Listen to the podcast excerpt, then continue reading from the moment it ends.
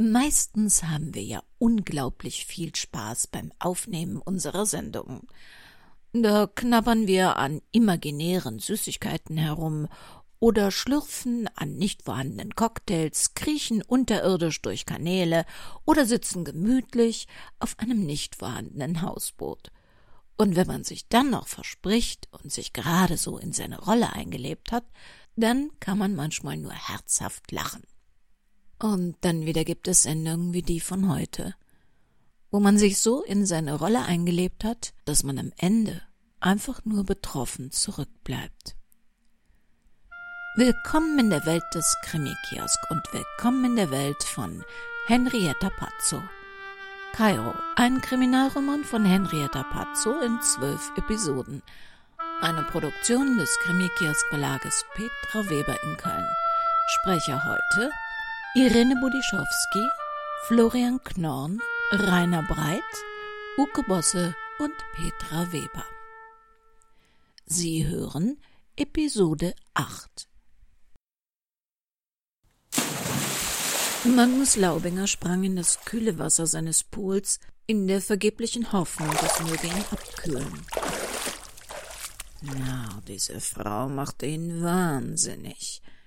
Dieses Spiel, ihn anzuködern, heiß zu machen und dann abzuweisen. Darauf fuhr er völlig ab. Philippa beherrschte es bis zur Perfektion. Sie hatte ihn zeitweise völlig in der Hand gehabt, hatte ihn zu Sachen getrieben, die er selbst nicht für möglich gehalten hätte. Dabei hatte das gefährliche Spiel relativ harmlos begonnen. Sie hatte ihn immer wieder angetarnt, bis zum äußersten verrückt gemacht und dann zappeln lassen. Mitten in einem Nobelrestaurant. Ihre Füße, ihre Hände unterm Tisch. Er hatte befürchtet, es nicht bis zum Dessert zu schaffen. Dann hatte sie plötzlich einfach aufgehört und belangloses Zeug geplaudert. Seine Augen hatten sie angefleht, weiterzumachen doch ihre hatten ihn eiskalt angesehen, und nach einer Ewigkeit hatte sie nur gemeint, sie wolle jetzt nach Hause, sie werde sich ein Taxi bestellen. Es sei denn. Zunächst dachte er, es sei ein Scherz, den sie machte, aber es war ihr bitter ernst. Er sollte das Lokal ohne zu zahlen durch den Hintereingang verlassen. Sie selbst würde vorher schon durch das Toilettenfenster verschwinden. Dann und nur dann. Ansonsten riefe sie jetzt ein Taxi und führe nach Hause. Allein. Er hatte gewusst, dass es ein Fehler war, ihr zu verraten, welches das Lieblingslokal seiner Frau war, und ein noch größerer ihren drängenden Wunsch ausgerechnet dort zu denieren nachzugeben. Wenn er jetzt als Zechpreller dastand, würde er nie mehr mit Sabine dort auftauchen dürfen. Und wie hätte er ihr das erklären sollen? Während er mit sich kämpfte, hatte Philippa zu ihrem Handy gegriffen und ihn provozierend angesehen. Sie machte ihn einfach an wie noch keine Frau vor ihr. Ach, was soll's, hatte er gedacht. War schließlich nicht das erste Mal, dass er sich bei Sabine eine gute Ausrede einfallen lassen musste. So hatte es angefangen. Völlig idiotisch war er wirklich durch die hinteren Gänge des Restaurants abgehauen und war von Philippa mit einer unglaublichen Nacht belohnt worden. Andern Tags war der Rausch verflogen. Ernüchterung und Angst hatten bei ihm eingesetzt. Seine Frau würde ihn vierteilen, er war sofort in das Restaurant gestürmt und hatte sich gestenreich herausgeredet und etwas von einer dummen Wette unter Alkoholeinfluss gefaselt und dann unter tausend Worten zu der Rechnungssumme ein extrem großzügiges Trinkgeld draufgelegt. Noch einmal gut gegangen, hatte er gedacht. Doch die Sache mit der gestohlenen goldenen Krawattennadel bei einem Grazer Juwelier zwei Wochen später wäre fast weniger glimpflich abgegangen. Als er auch hier Stunden später zurückkam, um den sündhaft teuren Schmuck zu bezahlen, hatte man natürlich schon Anzeige erstattet, die nur gegen einen großzügigen Aufschlag als Irrtum bei der Polizei zurückgenommen wurde. Diese Frau würde ihn eines Tages seine Ehe oder schlimmer noch seinen Job kosten. Aber wie es jetzt aussah, vielleicht sogar seine Freiheit.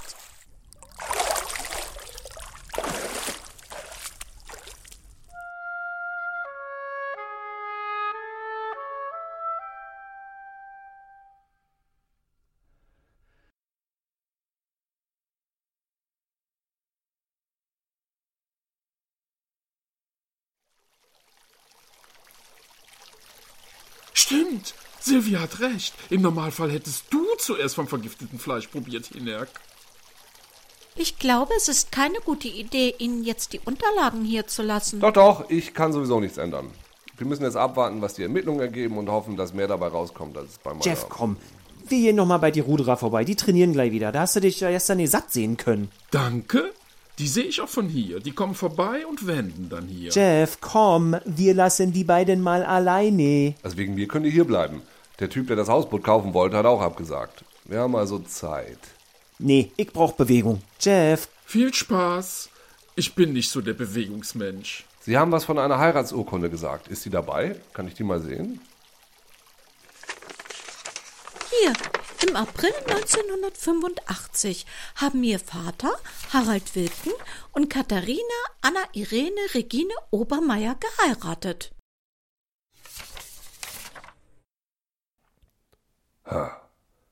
Das war kurz bevor ich bei meinem Vater abgegeben wurde. Dann müsste ich diese Frau doch bei ihm gesehen haben. Die waren frisch verheiratet. Und wie Bettina bestätigt, sind sie es immer noch. Darf ich da mal kurz unterbrechen?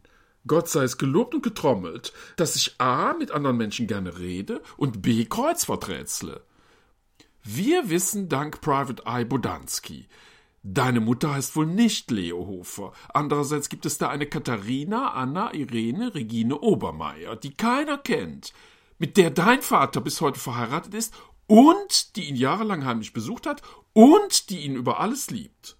Da glaube ich mal dieser Frau Sherlock Holmes. Die Anfangsbuchstaben dieser geheimnisvollen Frau Obermeier ergeben Kairo. Und man werfe mal einen Blick auf das Heck dieses Hausbootes. Tata! Der Lack blättert etwas ab, aber ich lese da unter Moos Kairo. Na, dämmert's? So, diese ominöse Frau ist deine Mutter, Hinek die wir alle nur unter ihrem falschen Namen Leo kannten. Weiß der Himmel warum? Denn Leo hat alle ihre Quills immer mit den Großbuchstaben Kairo signiert. Voila, Rätsel gelöst.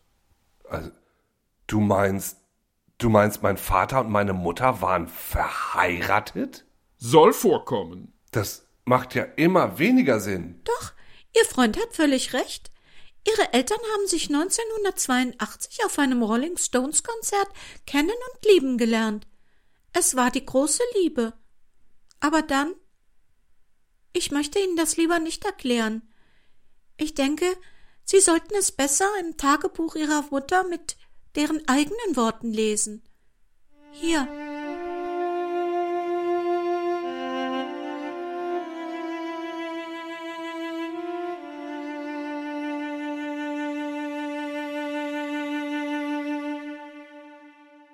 Los Angeles, Sonntag, 20. Juni 1982. Es ist jetzt eine Woche her. So langsam kommen wir wieder zu uns. Ich habe es schon so oft wiederholt, aber noch immer scheint es mir völlig unwirklich. Dieses Konzert, die laute Musik, alle um uns haben mitgetanzt, gelacht, gesungen. Ab und zu wurden Flaschen mit Schnaps gereicht, aber wir haben nichts getrunken. Wir wollten das Konzertende schließlich noch bewusst mitkriegen. Ich habe sowas noch nie erlebt. Die Show war unglaublich, die Musik sensationell. Ein Feuerwerk der Gefühle hat Vicky und mich mitgerissen, und alle um uns herum haben das gleiche gefühlt. Wahnsinn. Am Ende haben die Dead Rats noch einmal alles gegeben. Vicky und ich waren heiser vom Mitsingen. Dann hat uns eine Security herausgewinkt, backstage gebracht und mit einem Augenzwinkern viel Glück gewünscht. Und da waren sie, live und zum Anfassen nah. Amos Seamus Gallagher, Simon Gradful, John William Gardiner, Ian McDermott und Liam Peacemaker. Es war unheimlich lustig. Wir haben getrunken, gegessen. Bis Gallagher meinte, wir sollten mit in seine Villa nach Malibu auf eine Aftershow kommen, abkühlen, runterkommen. Eine Beachparty in einer Villa, die einen Blick aufs Meer hätte. Eine Menge Leute, Prominente aus der Nachbarschaft wären auch schon dort. Wann bekommt man so eine Chance? Ob wir ein Foto machen dürften, habe ich gefragt, und alle haben gelacht. Klar doch, warum nicht? Und wie wir von da aus wieder ins Hotel zurückkommen, hat Vicky gefragt, und wieder haben alle gelacht. Der Limousinenservice würde uns natürlich zurückbringen. Vicky und ich in der Welt der Reichen und Schönen. Der Limousinenservice hat uns dann alle in einer Stretch-Limo nach Malibu gebracht die Fahrt am Strand, die Sterne am Himmel. Vicky und ich, wir haben uns ständig gezwickt, ob wir das nur träumen. Los Angeles, Stadt der Engel. Aber in dieser Nacht hatten die Engel woanders zu tun. Sie waren nicht da, als Gallagher mich in sein Studio geschubst hat und die Tür der schalldichten Räume verriegelt hat. Kein Engel hat mich vor dem bewahrt, was dann geschah. Auch nicht, als er plötzlich zuschlug, mitten ins Gesicht, in den Magen, in jeden Teil meines Körpers. Niemand war da, der meine Schreie gehört oder mein Blut gesehen hätte. Die Studiouhr tickte grausam langsam unendliche drei Stunden lang. Drei Stunden, in denen Gallagher sich aufgeputscht, unter Drogen und Alkohol immer wieder nahm, wovon er glaubte, dass es ihm zustünde, bis er müde und besoffen in sich zusammensackte und auf mir einschlief. Aber vielleicht hatte ich doch einen ganz kleinen, einsamen Schutzengel. Einen, den Vicky nicht hatte. Vicky, auf der anderen Seite der schalldichten Türe, allein mit Simon Redful, John William Gardiner, Ian McDermott und Liam Peacemaker.